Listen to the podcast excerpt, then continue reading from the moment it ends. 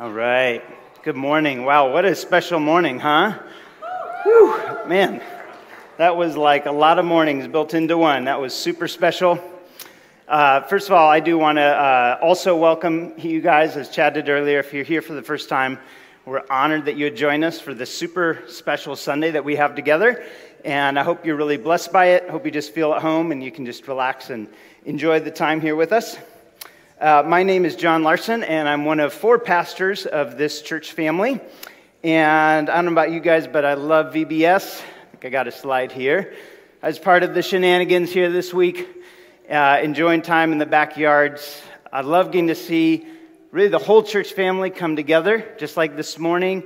Love seeing the adults get to team up and put their faith and their energy towards things.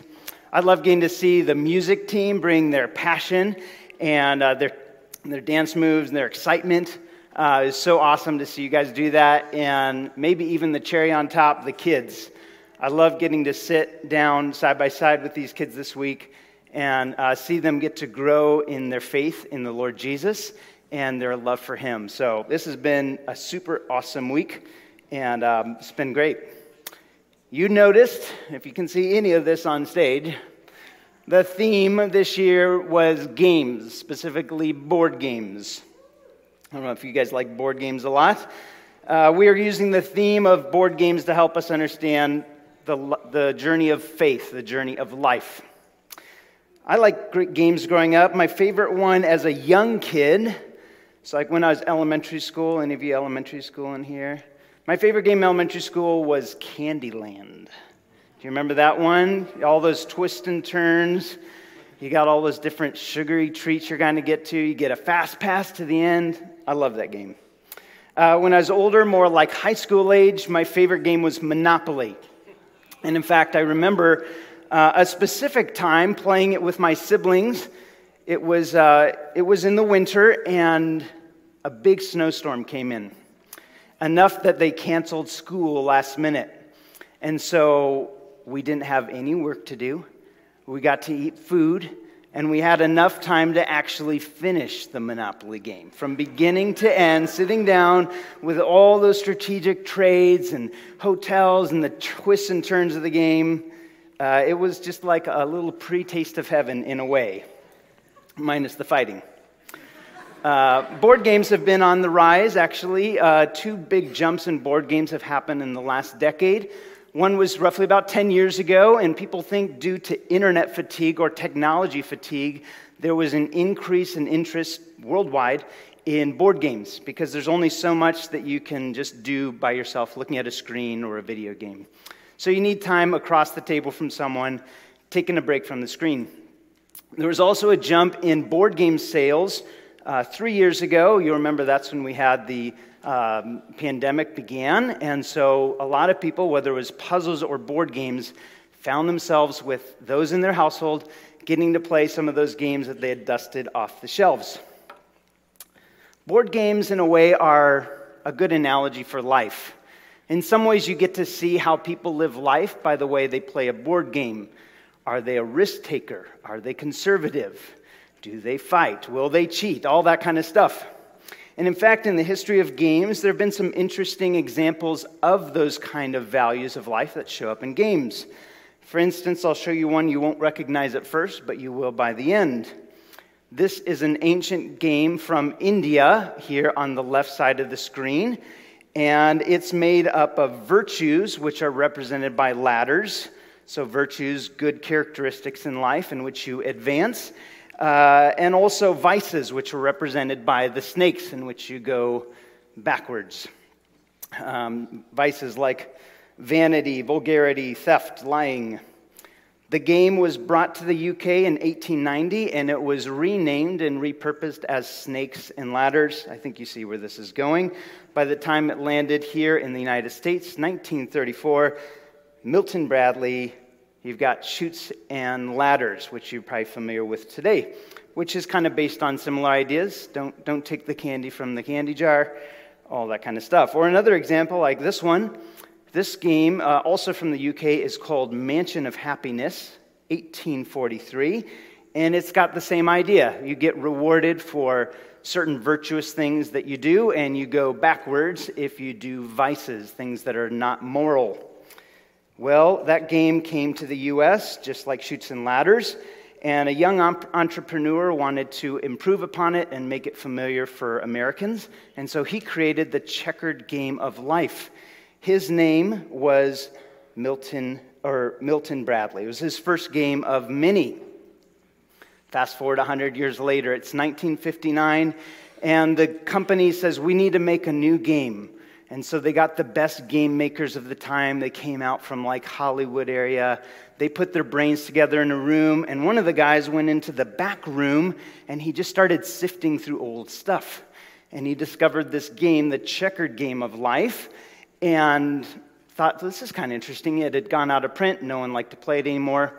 He dusted it off. He used a little bit of the 1960s Technicolor and 3D board game, and he created none other than the game of life with its twists and turns, which teaches you that the goal of life is to be financially wealthy.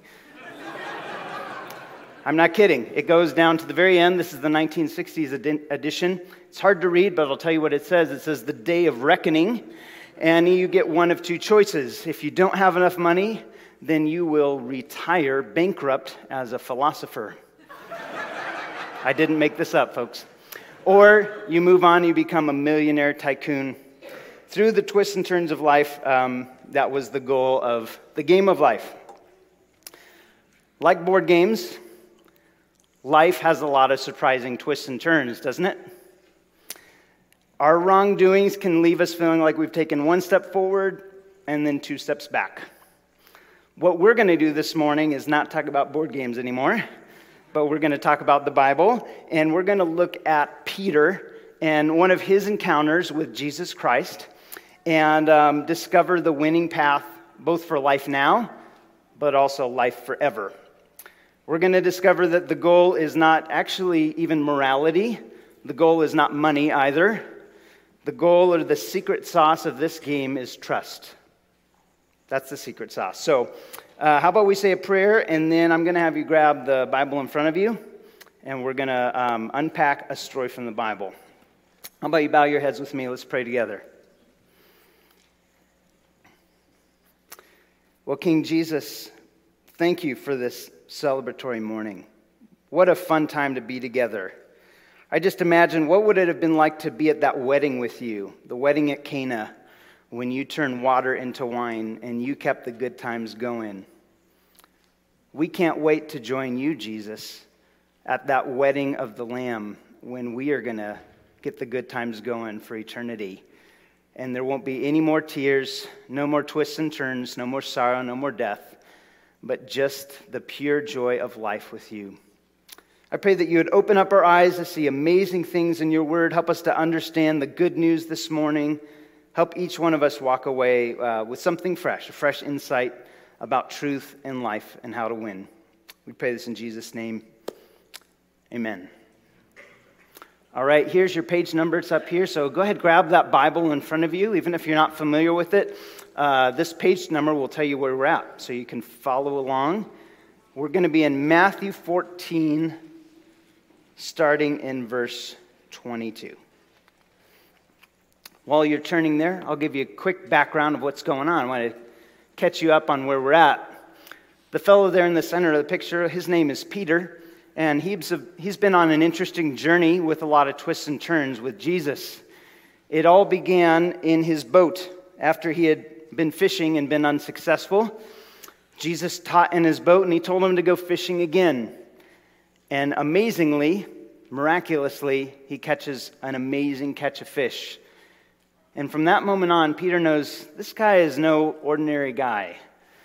In fact, he knows that he's not like him. He's totally other than him. Jesus is holy.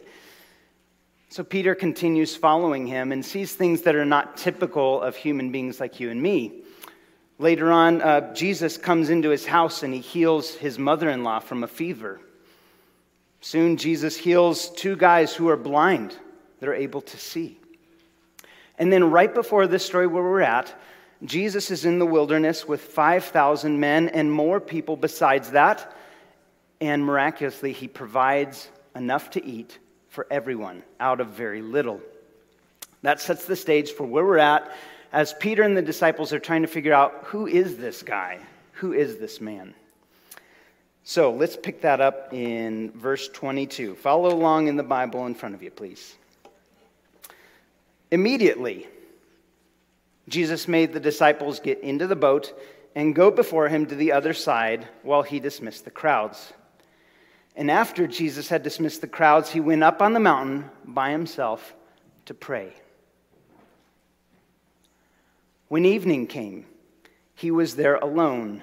But the boat by this time was a long way from land, beaten by the waves, for the wind was against them. And in the fourth watch of the night, Jesus came to them, walking on the sea. But when the disciples saw him walking on the sea, they were terrified and they said, It is a ghost. And they cried out in fear. But immediately Jesus spoke to them, saying, Take heart, it is I. Do not be afraid. And Peter answered him, Lord, if it is you, command me to come to you on the water. Jesus said, Come. So Peter got out of the boat and walked on the water and came to Jesus. But when Peter saw the wind, he was afraid. And beginning to sink, he cried out, Lord, save me. Jesus immediately reached out his hand and took hold of him, saying to him, O you of little faith, why did you doubt? And when they got into the boat, the wind ceased. And those in the boat worshiped Jesus, saying, Truly, you are the Son of God. And that's God's word. This story had a lot of twists and turns in it. So let's unpack it with two very simple points this morning. Two keys for winning the path of life and eternity. I'll just give it away right from the beginning. Trust Jesus as Savior. That's where we're going with this story. You remember I told you right before this was the feeding of the 5,000. Jesus sent them on the boats. He told them go across the lake. By the way, it's six miles from where they're at to where they're supposed to go.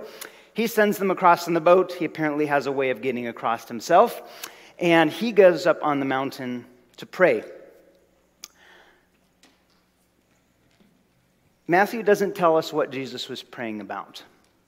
But I've found it interesting. Some commentators think that Jesus was perhaps praying up the storm itself that they were about to walk into. And then the disciples were busy rowing.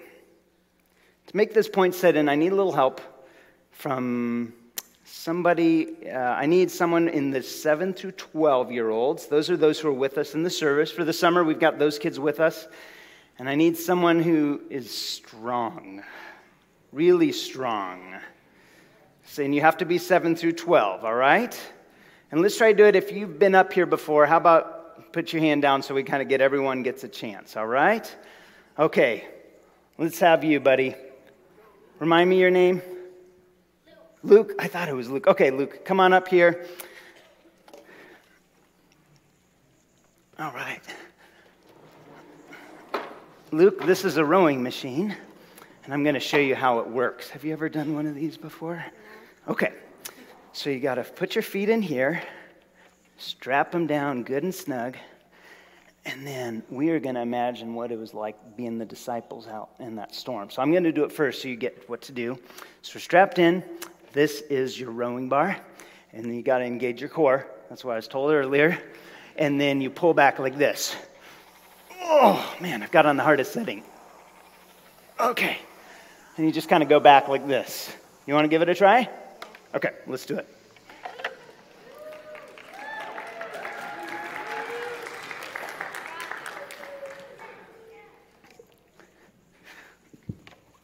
Okay, get you strapped in there. Other foot. Yeah, it's kind of slides there. Okay, I'm going to give you this. And now you're going to pull back. Good. Now come forward. Yes. Awesome. Okay, 38 watts. 49 watts. 30 strokes per minute. 40 strokes per minute. Okay, now I got a question for you. How long can you do this for? What's your guess? You don't have to be right.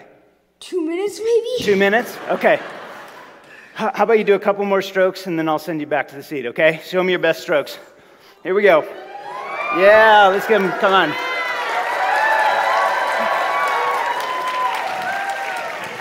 Woo. All right. That's a minute of, of uh, rowing. Good job. Hey, well done, Luke. Thank you. Thanks for being brave and coming up here. Here is your prize. We've got a little barrel of monkeys and uh, some Dairy Queen with, for your family. So thanks for coming up, buddy. Appreciate it.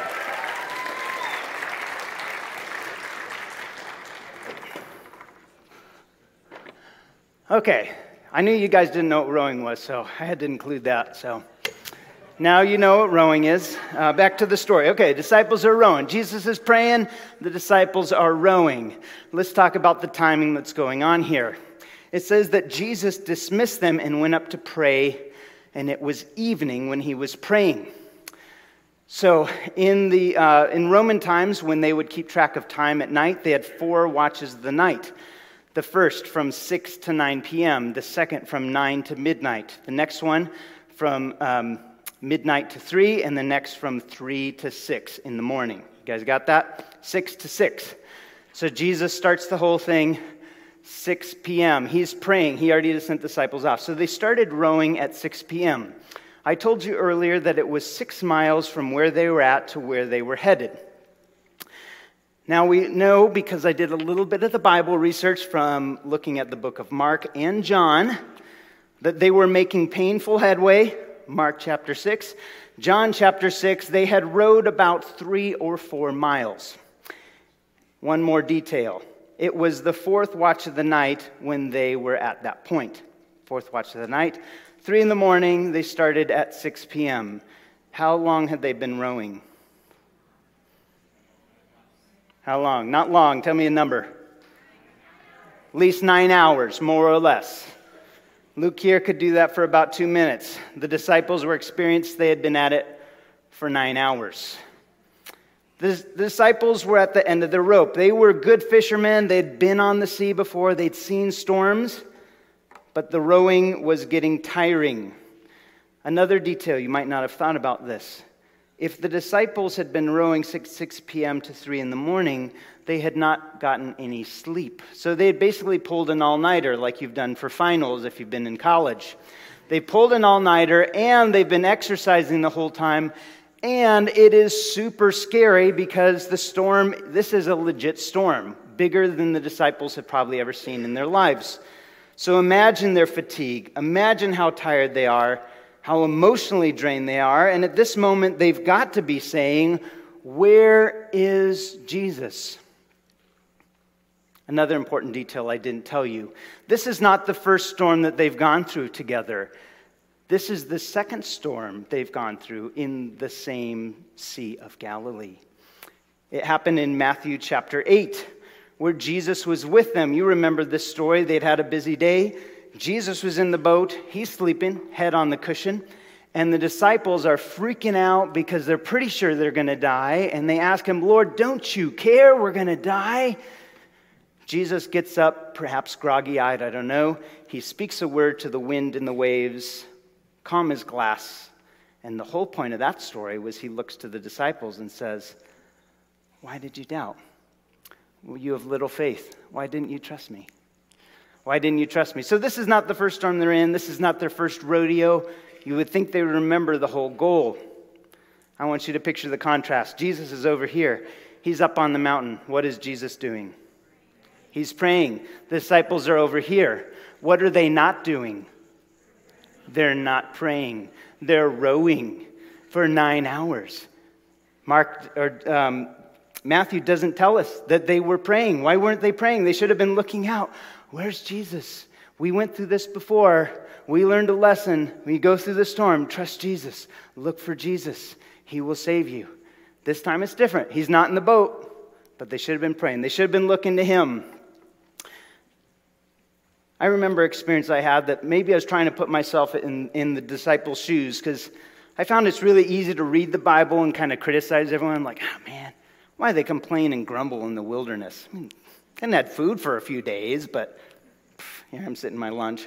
That's nice. You know, it's really easy to criticize them. But the time I felt most like this, I remember I was a kid. I was your, your guys' age who did VBS.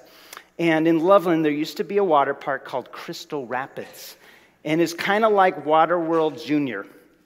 And they had a wave pool. Yeah, right. Got some hand waves from the back. And they had a, um, they had a wave pool, and I took swimming lessons. I did, I did fine. And I got in the wave pool, but I hadn't done many wave pools. So I got a little further out, and all of a sudden the whistle blew, and someone was grabbing me because I wasn't quite swimming well enough. And I remember feeling really embarrassed, just really shameful that they had to stop the whole wave machine and somebody had to come in and get me because I was drinking water when I should have been swimming. And um, I just remember the humility that there was. Like, I didn't even ask for help, but somebody came and saved me because I was drowning. Did Jesus allow Peter, back to the story, by the way, not Crystal Rapids, we're at the Sea of Galilee. Um, did Jesus allow Peter then to walk on the water with him so Peter would have a super cool story to one up everyone? Walked on the Sea of Galilee. How about you? Anybody else? Nope. Jesus allowed Peter the ability to walk on the water so that he could save him. Perhaps Jesus even prayed up the storm just so that they could get to that moment where they would see they needed him to save him. You remember what Peter said? Peter's out there, I don't know what it looked like, floating somehow, buoyant, and all he says is a few words Lord, save me. Instantly, there's the hand, pulls him up. Save me was his, his prayer. Peter should have been praying before that, but that was his first prayer Lord, save me. And he instantly saves him. And one more detail Jesus enters the boat, and we know from another gospel that the moment he entered the boat, the boat gets to the other side. It makes it the full six miles. So whereas they had worked nine hours, didn't get anywhere, when Jesus enters the scene, he finishes the game for us. It all, it's all over. This is pretty relatable, I think, to all of us, whether you're um, a follower of Jesus or not. Everyone here in the room, all of us, we're facing a storm right now. It might be a small storm, it might be a big storm in our lives.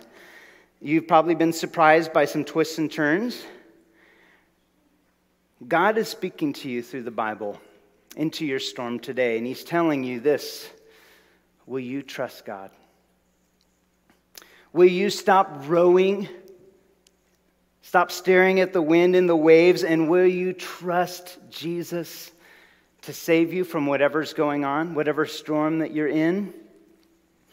Almost like last week, right? Didn't we have the crossing of the Red Sea? It's your salvation. Just be still. See the salvation of the Lord today. Just be still. Stop working. Stop fighting. Stop rowing. Let Jesus save you. But maybe in a bigger sense, for those of you here who would not consider yourselves a follower of Jesus, um, this story was a dress rehearsal for Peter, a dress rehearsal to trust his, his, his test him to see if he'd trust Jesus as Savior. Because what happens later in the story is that Peter commits, he says, Jesus, i am going with you wherever you go. I am with you. I'm going to be your man and the night Jesus was betrayed, then Peter denies Jesus three times. He says, I don't even know that guy. I don't know who you're talking about. And he feels horrible. He, he weeps bitterly. Jesus is taken to the cross where he is crucified as a savior. He's crucified as a sacrifice, as a substitute for sinners like Peter and like you and me. And Peter had to trust in Jesus as savior.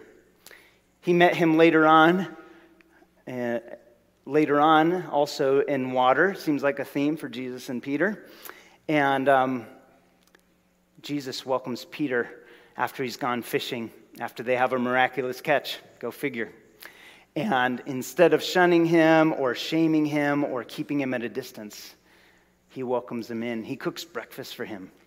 And he affirms that forgiveness for Peter as he tells him, Peter gets to tell Jesus three times, Hey, I love you, I love you, I love you. And Peter knows he's forgiven, and he becomes a rock for the church for the future. And so Peter had to trust that Jesus would be his Savior, both in the water and from the waters of death, eternal death and physical death. So that's our first key from this story is to trust Jesus as Savior. But the next one we need to uh, recognize here, our second and last one, is to trust Jesus as Lord. Back to the stormy story. Jesus is walking on the sea. He's not doing this just to impress the disciples. Hey guys, I can do magic tricks. Check this out. Jesus is very intentional. You remember, right before this was the feeding of the 5,000. Well, if you rewind back 1,400 years in history, God had rescued his people Israel from Exodus. We talked about this last week. And he parted the, the Red Sea, right? And then he also provided for them in the wilderness. He fed multitudes in the wilderness. What happens in this story? Well, Jesus feeds the multitudes in the wilderness. And then Jesus cuts a path not through the water, but on top of the water for the sake of his disciples. Jesus is intentionally putting himself in the role of saying, Hey, you see what God does? See what I do? Same thing. All right? Another hint that we have that Jesus is saying he's more than a man. He is the Lord. He is the Lord God. The words that he said on the water, he said, Take heart, it is I. Do not be afraid. That phrase, it is I, literally, he's saying, Don't be afraid. I am. You guys probably recognize that phrase if you've been around the Bible. We talked about it last week. It's the personal name of God that He gave to His people when He freed them from their slavery.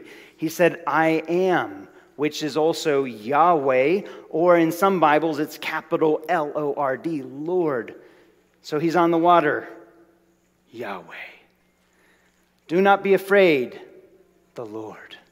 He's very clearly saying who he is. Do not be afraid. It reminds us not only of I am back from Exodus, but reminds us of the prophet Isaiah, who said, Fear not, for I am with you. This is God speaking. Do not be, be dismayed, for I am your God. I will strengthen you, I will help you, I will uphold you with my righteous right hand. Jesus' words conveyed that he was God. His walking and his talking the only fitting response to seeing that this is more than a man is what the disciples did in the last verse. Check out verse 33 in your Bible, where it says, The disciples entered the boat and they worshiped him, saying, Truly, you are the Son of God. Can a mere man feed the multitudes with nothing in the wilderness? Can a mere man walk on the water? Can a mere man raise from the dead? Because that's exactly what Jesus did. After he was crucified on the third day, Jesus burst out of the grave, victorious over death and sin, and Peter himself got to see it as he went to the tomb and he found it empty and he was restored to Jesus. Jesus himself is God. He is Yahweh. He is the Lord. He is no mere man. He's not just a prophet. He's none other than God himself. And so this story teaches us we need to trust Jesus as our Savior. We need to trust in Him as Lord, meaning He's the King, He is the boss. He Himself is no mere man, but none other than God Himself. I think it's a good, maybe our theme verse is a good way to put this. You guys remember our theme verse? Kids, you got this? Tell it to me, kids.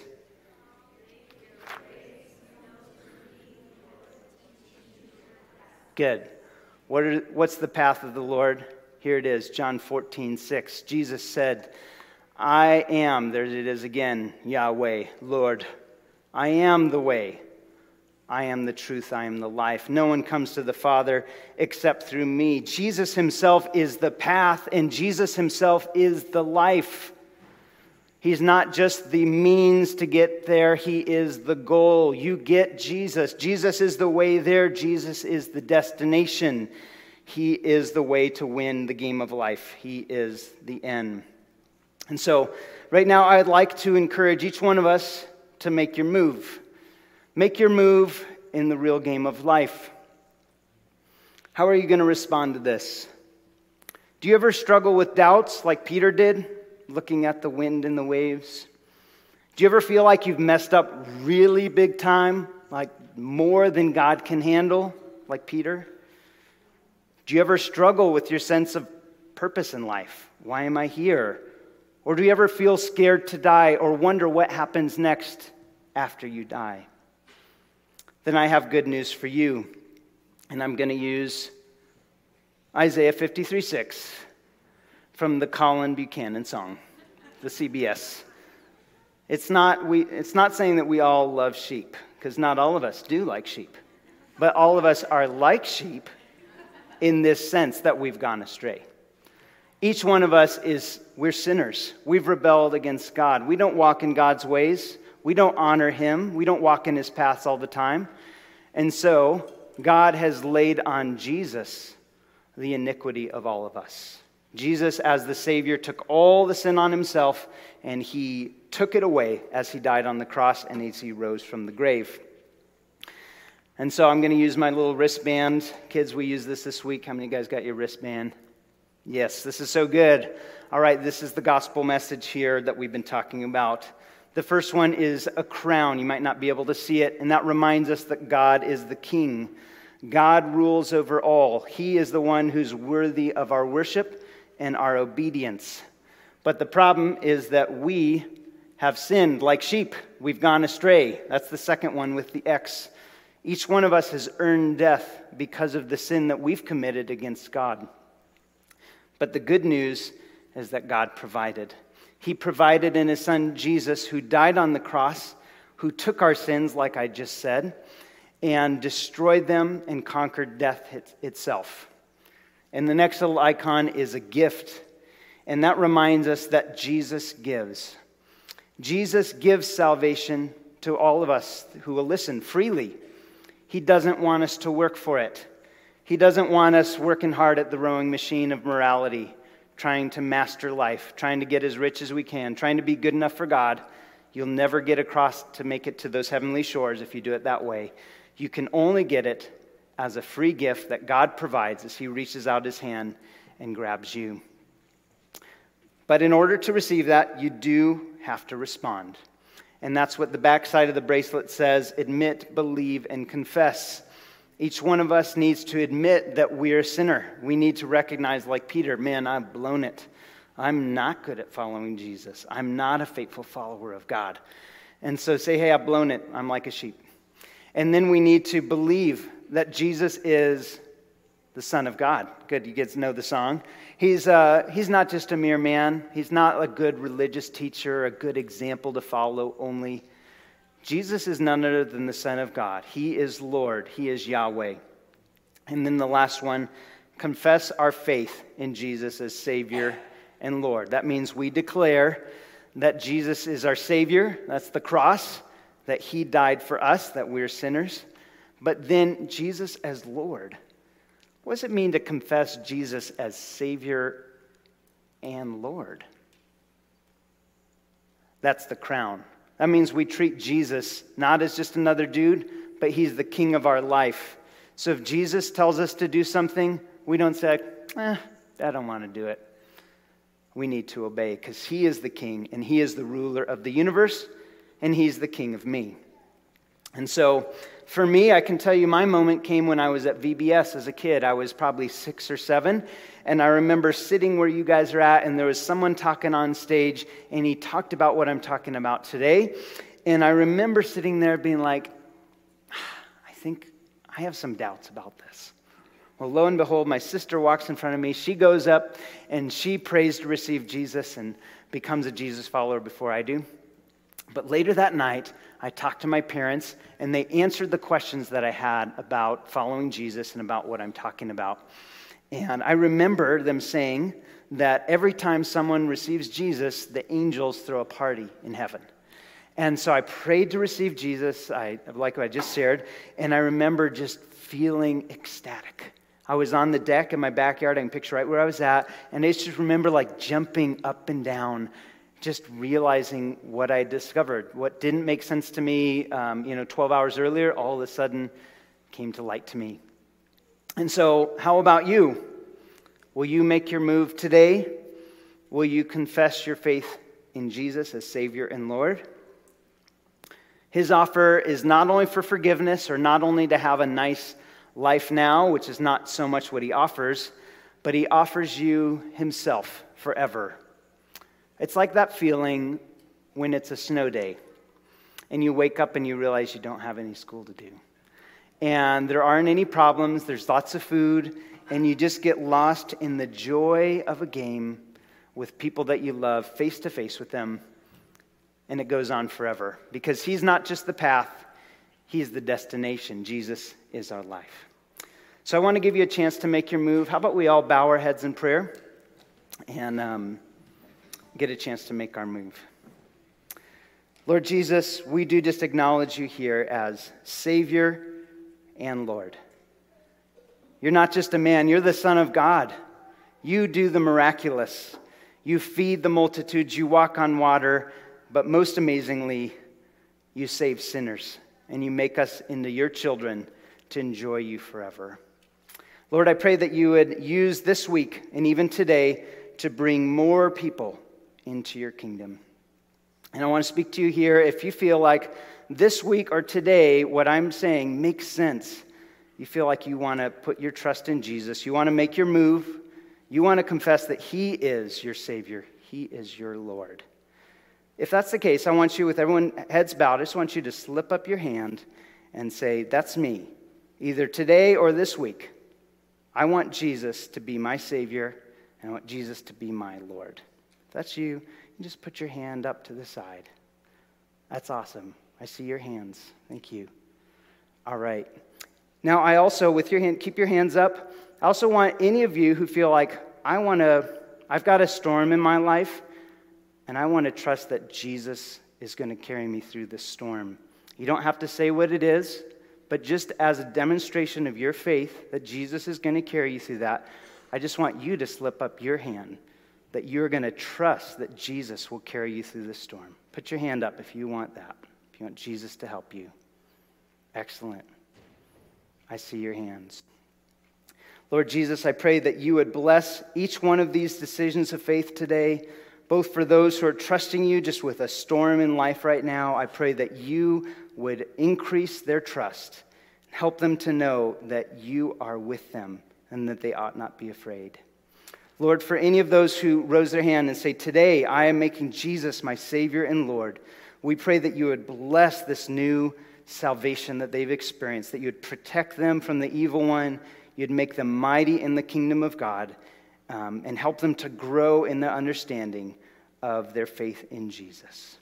We thank you for this wonderful morning. We love you, and we pray this in Jesus' name. Amen.